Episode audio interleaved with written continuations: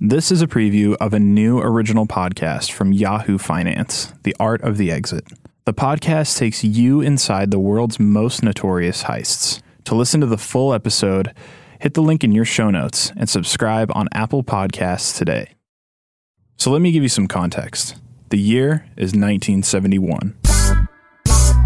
Nixon is the president, the US is still in Vietnam, and the space race is in full swing.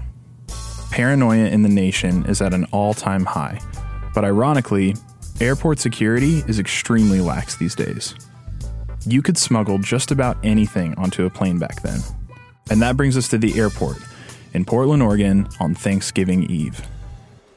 There's a 30 minute flight set to head north to Seattle when a man named Dan Cooper purchases a one way ticket for $20.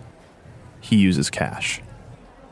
Cooper's appearance has been described as ordinary for that time period, except for what onlookers described as, quote, manic behavior. He wore a basic suit with a clip on tie. He makes it to his seat and chain smoked cigarettes without removing his sunglasses. He made those around him uncomfortable even before the plane took off.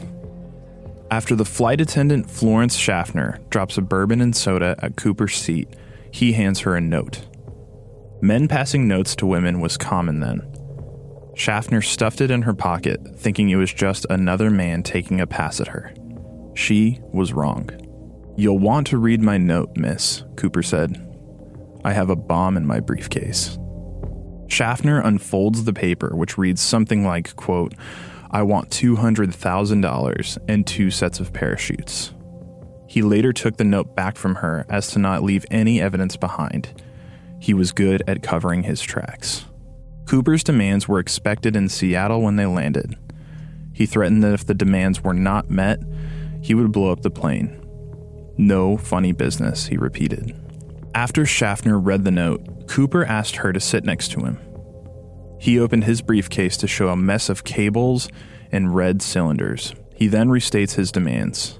He wants $200,000, which in today's currency would be around $2 million, and four parachutes and a fuel truck ready to fuel the plane upon arriving in Seattle. They were not going to stay on the ground. She took his demands and shared them with the pilots. This was the beginning of a very, very long flight.